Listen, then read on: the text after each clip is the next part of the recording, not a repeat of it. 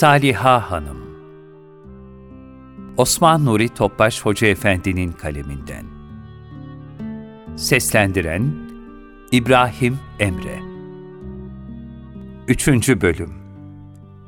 Saliha Hanım'ın Vasıfları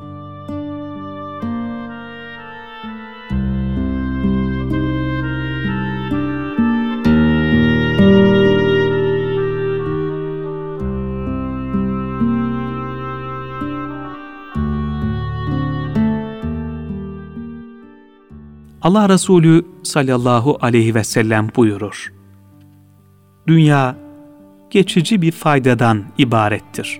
Onun fayda sağlayan en hayırlı varlığı dindar kadındır. Böyle hayırlı bir nimetin Saliha Hanım'ın dört vasfı vardır. 1. Salih amel desteği. Saliha bir hanım, beyi için salih amel desteğidir umumiyetle büyük insanların arkasında daima saliha bir kadın vardır. Mesela Hz. Peygamber Efendimizin ilk tebliğinde kendisine ilk ve en büyük destek Hz. Hatice validemiz olmuş ve Efendimiz onu ömür boyu unutamamıştır. Efendimiz bir aile sohbetinde Hz. Hatice validemizi uzun uzun anlatarak bazı hatıraları yeniden nakletmiş ve geçmiş günleri iade etmişti. Hazreti Ayşe validemiz hayret ifade eden bir üslupla ''Ya Resulallah, senelerce evvel ölüp gitmiş olan bir yaşlı kadını bu kadar hatırlayıp yad etmekte ne fayda var? Allah size ondan daha genç ve güzelini ihsan etmiş. Ağzında dişi bile kalmamış bir ihtiyar kadın yerine daha gencini vermiştir, dedi. Resulullah sallallahu aleyhi ve sellem Efendimizin mübarek dudaklarından Hz. Hatice validemizi niçin unutamadığını bildiren şu sözler döküldü. Ya Ayşe! Seneler geçtiği halde Hatice'yi unutmayışım, onun dış güzelliğinden değildir. Herkes beni ret ve inkar ettiği zaman, Hatice bana inandı ve tasdik etti. Etrafımdaki müşrikler bana yalancısın dediği zaman, Hatice bana doğru söylüyorsun, asla çekinme dedi. İnsanlar benden bir pulu esirgediği zaman, Hatice bütün servetini önüme sererek, bunların hepsi emrindedir, istediğin kadar harcayabilirsin dedi. Dünyada yalnız kaldığım günlerde Hatice benden asla geri kalmadı. Bunların hepsi geçicidir, üzülme. İleride bu güçlükleri kolaylıklar takip edecektir dedi. İşte ben Hatice'yi bu fedakarlıkları için unutmuyorum. Keza Hz. Ali'nin muvaffakiyetlerinde Hz. Fatıma annemizin rolü aşikardır. Ailenin takva yuvası olabilmesi için hanımın dindar olması çok mühimdir. Nitekim Allah Resulü şöyle buyurmuşlardır. Kadın dört sebepten biri için nikahlanır. Malı, soyu, güzelliği ve dindarlığı. Sen diğerlerini geç.'' dindar olanı seç. Aksi halde sıkıntıya düşersin. Saliha bir hanım, kocasının imanına ve ömrünü salih amellerle tezyin etmesine yardımcı olur. Böyle bir hanım da bir erkek için en kıymetli nimetlerdendir. Nitekim Zeynep binti Cahş validemiz el işi yapan ve bu konuda çok maharetli olan bir hanımdı yapmış olduğu el işlerini sattığında kazancını Allah yolunda sarf ederdi. Peygamber Efendimiz aile efradına, sizin bana en çabuk ve en erken kavuşacak olanınız, kolu en uzun olanınızdır buyurmuştu. Hz. Ayşe der ki, biz peygamber hasretiyle kollarımızı ölçer, hangimizin Allah Resulüne daha önce kavuşacağını anlamaya çalışırdık.'' Halbuki Efendimizin kastettiği manada kolu en uzun olan Zeynep'miş. Çünkü o eliyle iş yapar ve tasadduk ederdi. Sevban radıyallahu an rivayet ediyor. Altın ve gümüş biriktirip de bunları Allah yolunda harcamayanları acıklı bir azapla müjdele. Tevbe 34 Ayeti nazil olduğu zaman biz Allah Resulü ile birlikte seferde bulunuyorduk. Ashab-ı kiramdan bazısı, altın ve gümüş hakkında inecekler indi. Artık biz onları biriktirmeyip infak ederiz. Keşke hangi malın daha hayırlı olduğunu bilsek de ondan edinsek dediler. Bunun üzerine Resulullah sallallahu aleyhi ve sellem, sahip olunan şeylerin en kıymetlisi, zikreden bir dil, şükreden bir kalp, kocasının imanına yardımcı olan saliha bir eştir buyurdular.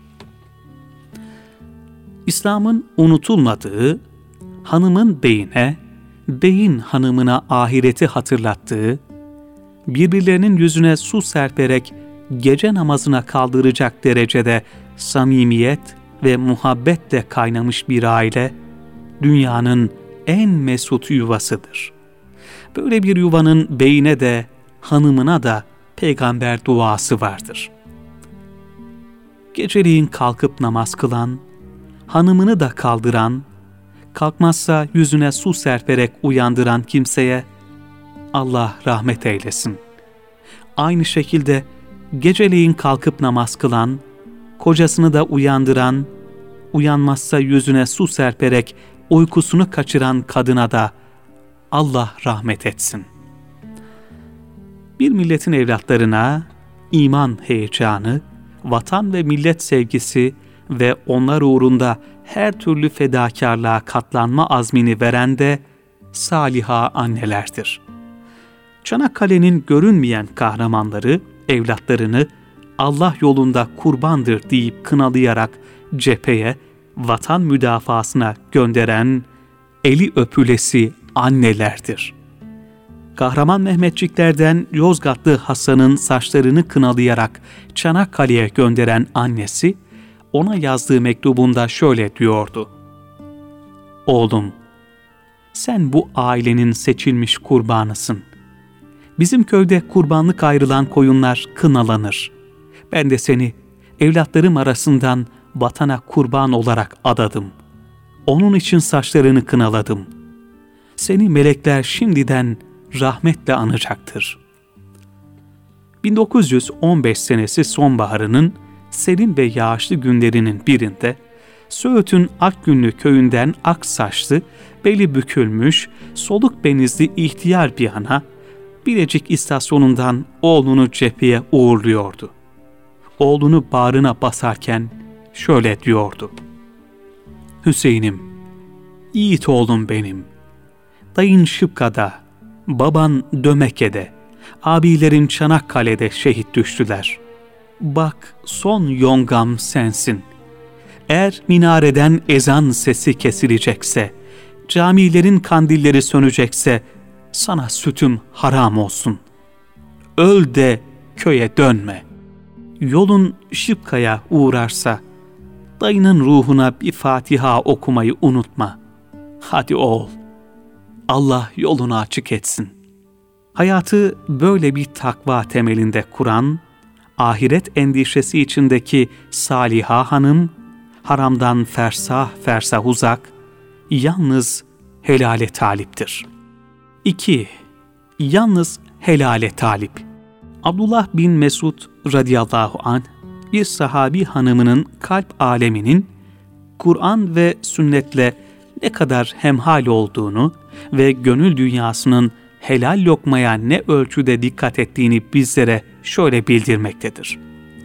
Sahabeden biri evine girdiğinde hanımı ona derhal şu iki suali sorardı. Bugün Kur'an'dan kaç ayet nazil oldu? Allah Resulü'nün hadislerinden ne kadar ezberledin? Sahabi evinden çıkacağı zamanda hanımı ona, Allah'tan kork, haram kazanma. Zira biz dünyada açlığa sabrederiz. Fakat kıyamet gününde cehennem azabına katlanamayız diye nasihatte bulunurdu. İşte Saliha Hanım'ın farkı. Kocalarını dünya malı ve konforu için ateşe sürükleyen zamane kadınlarının tam tersine beyni her sabah eve haram getirme telkiniyle uğurlayan eşsiz bir gönül kıvamı. Böyle saliha bir hanım modeli için Peygamber Efendimiz bana dünyanızdan üç şey sevdirildi. Onlardan biri de Saliha Hanım'dır buyurmuştur. Önümüzde kendimize örnek alabileceğimiz model olarak Hatice annemiz, Ayşe annemiz ve Fatıma validemiz var. Daima kendimizi muhasebe edeceğiz. Acaba bizler İslam şahsiyet, iffet ve vakarını temsil noktasında o modellerin hangi safhasındayız? 3. İffet ve vakar Saliha Hanım'ın en güzide ahlaki vasfı iffet ve vakar. Cenab-ı Hak, Peygamber Efendimizin hanımlarının şahsında ümmeti Muhammed'e veriyor haya ve iffet talimatını. Ey peygamber hanımları! Siz kadınlardan herhangi biri değilsiniz. Eğer Allah'tan korkuyorsanız, yabancı erkeklere karşı çekici bir edayla konuşmayın. Sonra kalbinde hastalık bulunan kimse ümide kapılır. Güzel söz söyleyin. Evinizde oturun. Eski cahiliye adetinde olduğu gibi açılıp saçılmayın. Namazı kılın, zekatı verin, Allah'a ve Resulüne itaat edin. Ey ehli beyt! Allah sizden sadece günahı gidermek ve sizi tertemiz yapmak istiyor. Ahzab 32 33 Salebi ve başkalarının naklettiklerine göre Ayşe radıyallahu anha bu ayeti kerimeyi okuduğu zaman başörtüsü ıslanıncaya kadar ağlarmış. Sevde radıyallahu anhaya niye diğer kız kardeşlerinin yaptığı gibi hac etmiyor, umreye gitmiyorsun diye sorulunca şöyle demiş. Daha önce haccımı ve umremi yaptım. Allah da bana evimde kalmamı emretti. Rabi der ki, Allah'a yemin ederim, odasının kapısından cenazesi çıkarılıncaya kadar dışarı çıkmadı. Allah ondan razı olsun. Saliha Hanım'ın iffet ve vakarını korumak için ecdadımız da büyük bir hassasiyet göstermiştir. Mesela Fatih Sultan Mehmet Han bir vakfiyesinde şöyle demektedir.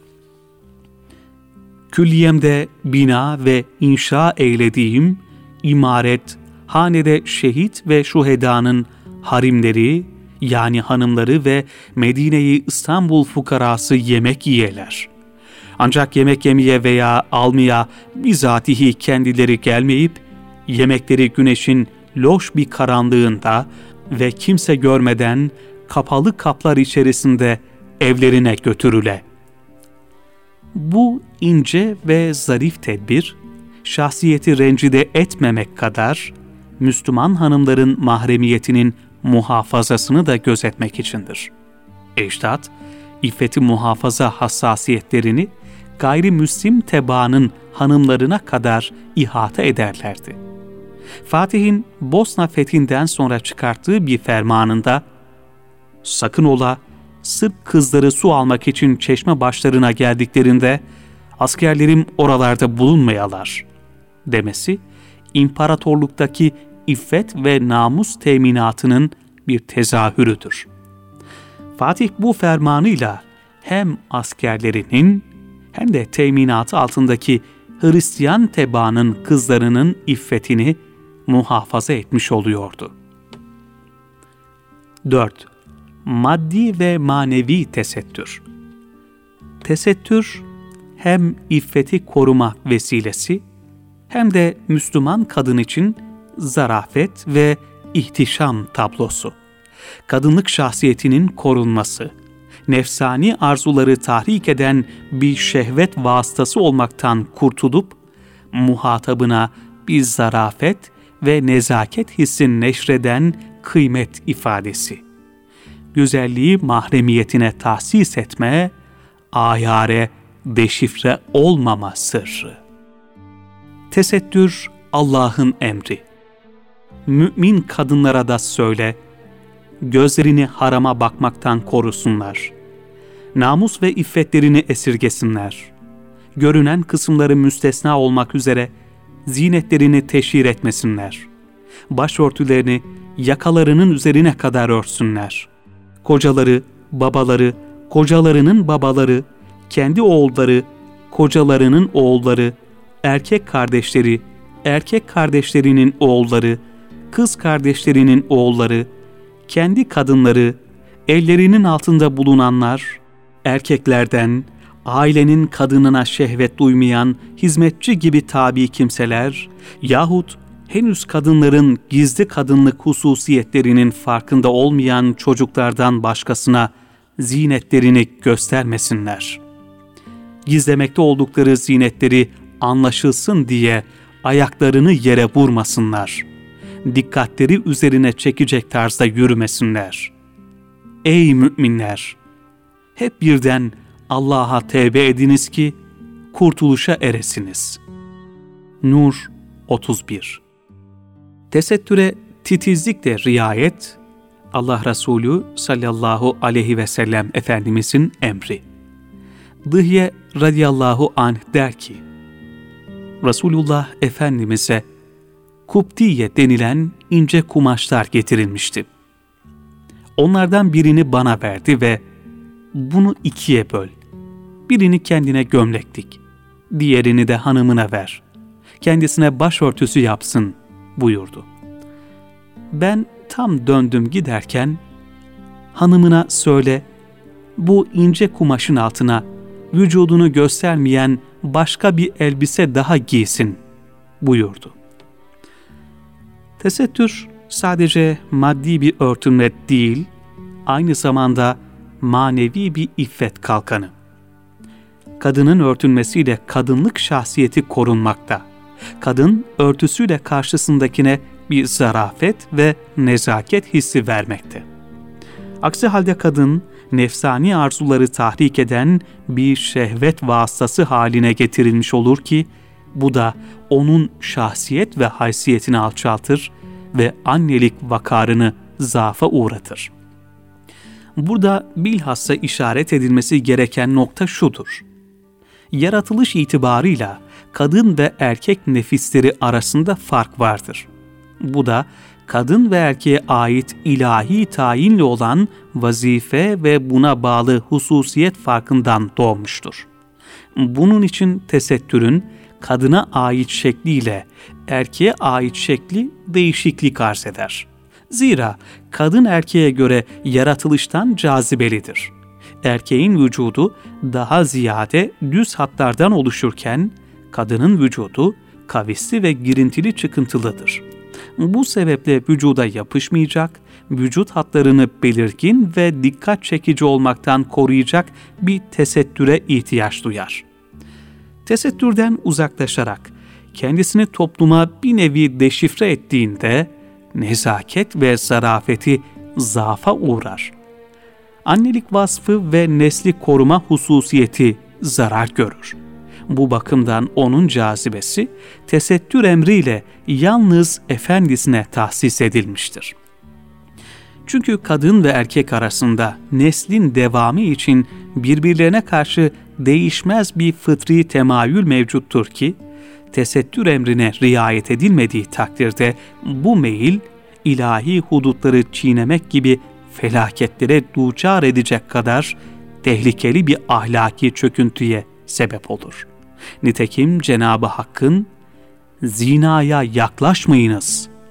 İsra 32 emri ilahisindeki nüktelerden biri de tesettüre riayetsizlikle zinanın yolunu açmayınız. Ona imkan hazırlamayınız demektir. Bu artık mutlak bir hükümdür.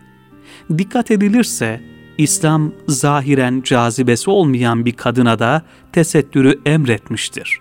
Yani bu kadın başını, kolunu ve ayaklarını açsa da açmasa da bir şey fark etmez. Zaten dikkat çekici değildir denilemez. Burada kadının tesettürle kadınlık vakarının korunması esastır.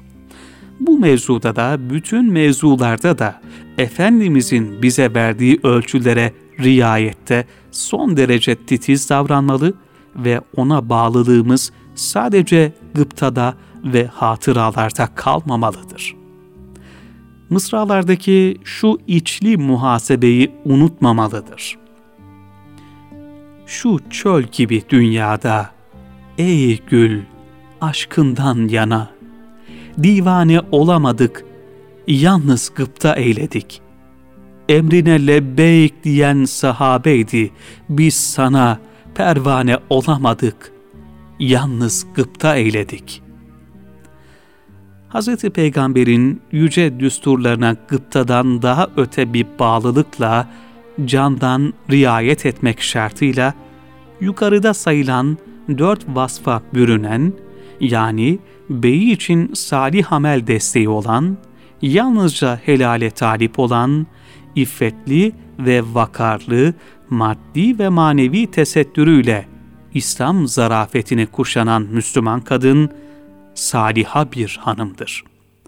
Kızlarımızı bu ölçüler içerisinde yetiştirmek, annelerin ve muallimlerin vazifesi olmalıdır.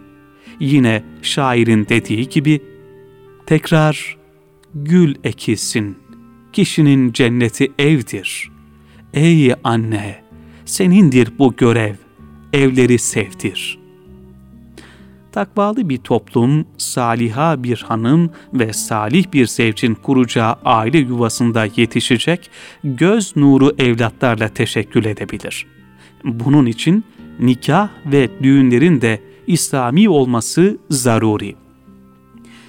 İzdivaç yani evlilik Cenab-ı Hakk'ın bir lütfu ve sırrıdır. Allah Teala aile müessesesinde düşünenler için birçok hikmetlerin gizli bulunduğunu şöyle beyan eder. Sizlere kendilerinizden eşler yaratması ve aranızda muhabbet ve merhamet tesis etmesi onun ayetlerindendir. Doğrusu bunda düşünen bir kavim için muhakkak ki ibretler vardır. Rum 21 Hakikaten düşünüldüğünde evlilik büyük bir sırdır. İki yabancı kişi bir kader programıyla bir araya gelir. O güne kadar anne babalarının evine olan muhabbet ve alaka, o günden itibaren müşterek aile yuvasına teveccüh eder. Çünkü yukarıda zikrettiğimiz ayeti kerimedeki hakikat tecelli eder. Cenab-ı Hak, zevç ve zevce arasında bir muhabbet ve merhamet halk eder. Halkımız bu hakikati nikahta keramet vardır diye ifade etmiştir. Ancak nikah ve düğünlerimiz Cenab-ı Hakk'ın rızasına, Peygamber Efendimizin sünnetine muvafık olmalıdır. Evvela bugün gizli tutulan nikahlar işitilmektedir. Nikahın aleni olması lazımdır. Nikahta asgari iki şahidin bulunmasının şart olması ve nikahı duyuracak bir velime yani düğün yapmanın sünnet olması da bu hakikat sebebiyledir. Gizli nikah birçok haksızlığa ve nizalara sebebiyet verir. Düğünlerimizde de İslam ahkamı, ahlak ve adabına riayet edilmelidir. Günümüzde maalesef bazı düğünler adeta defileye döndürülmektedir. Mahremiyet esaslarına riayetsizlikler yaşanmaktadır.'' Düğünlerde şaşa ve debdebe içinde güç gösterisi yapılmaktadır. Maytaplar patlatılmakta, havai fişekler atılmaktadır. Davetliler sadece varlık, makam ve mansıp sahipleri arasından seçilmektedir. Maalesef günlük hayatında bu gibi hususlara riayet eden bazı kişiler dahi, mevzu bahis olan düğün olunca tavizkar davranabilmektedir. Halbuki İslam, hayatımızın hiçbir safhasında unutulmamalıdır. Halbuki düşünmek gerekir ki düğün bir ailenin tesis edildiği yer ve zamandır. Orada işlenecek masiyetler gönül kırıcı davranışlar ve niyetlerde saklanan menfi duyguların kurulacak aileye menfi tesir etmesinden korkulur.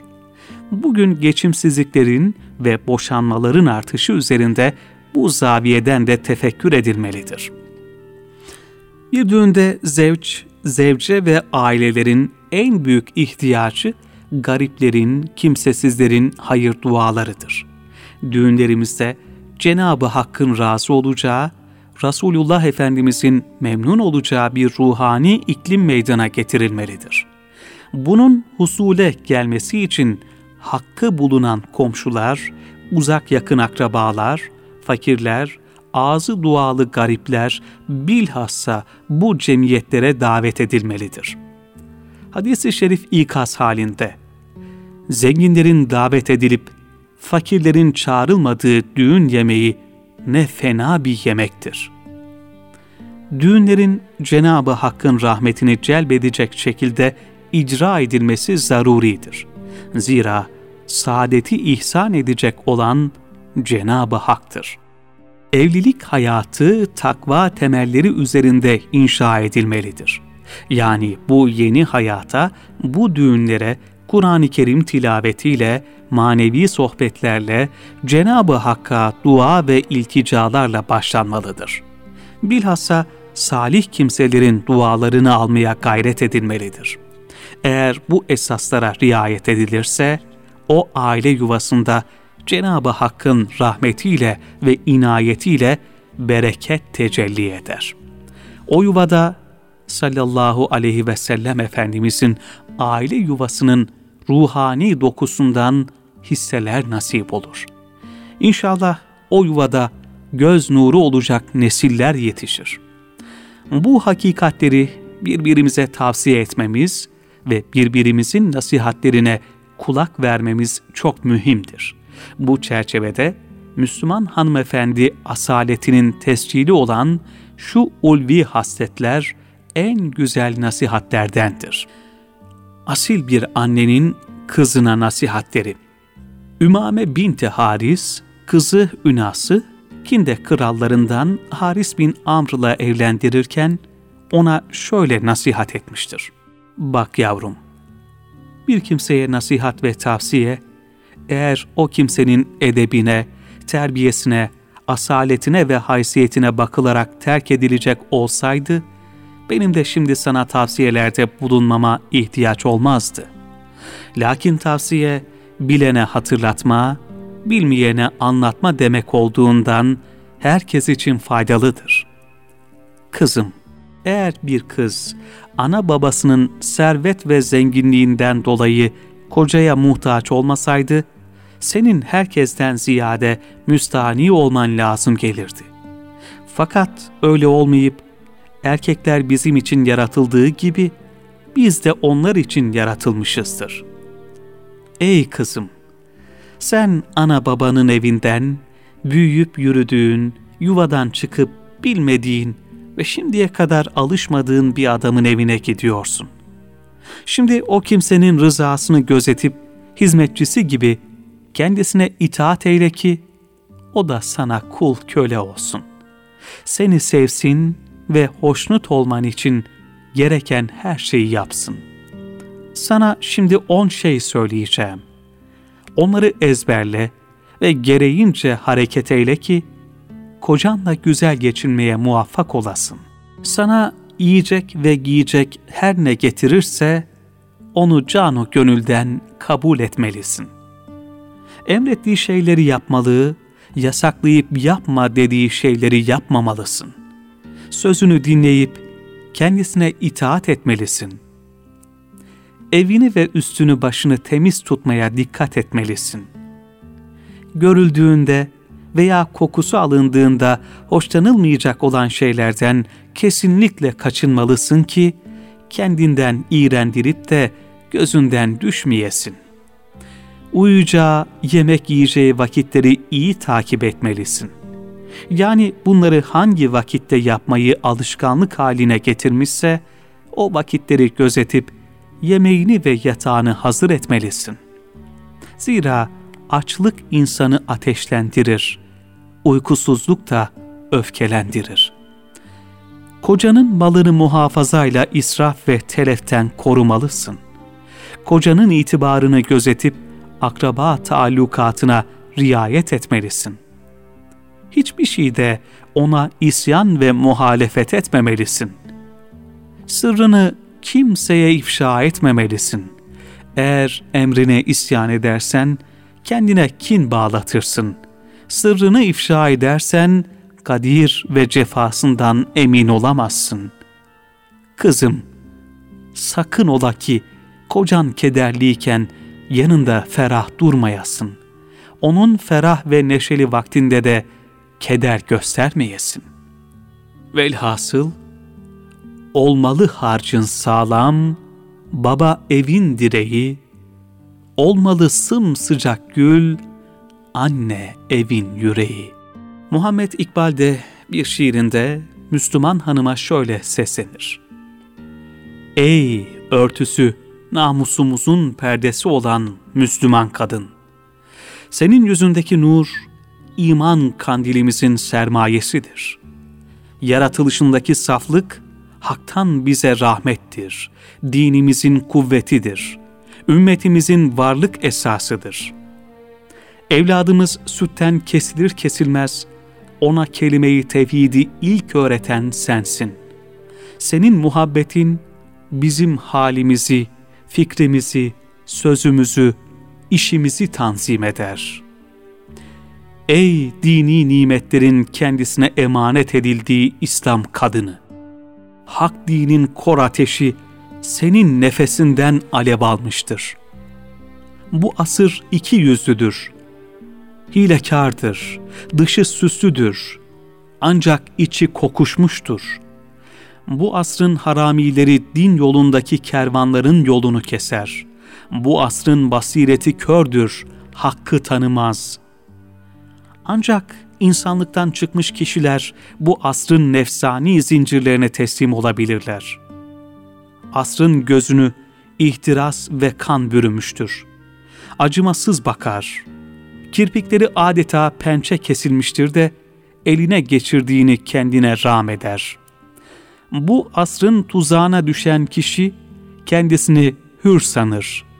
Asrın elinden zehir içmiştir de hala kendini diri zanneder. Toplum fidanının abı hayatı sensin. Ümmetin emanetini koruyan muhafız sensin. Fıtratındaki ulvi hasletleri aklınla keşfet. Hazreti Fatıma senin için bir numunedir. Ondan gözünü ve gönlünü ayırma. Ta ki senin dalında bir Hüseyin meyvesi versin.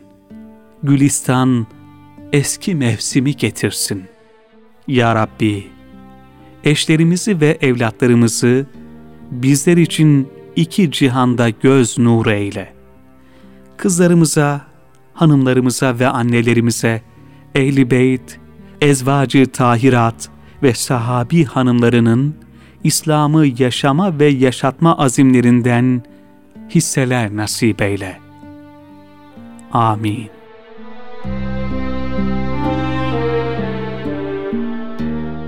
Saliha Hanım Osman Nuri Topbaş Hoca Efendi'nin kaleminden. Seslendiren İbrahim Emre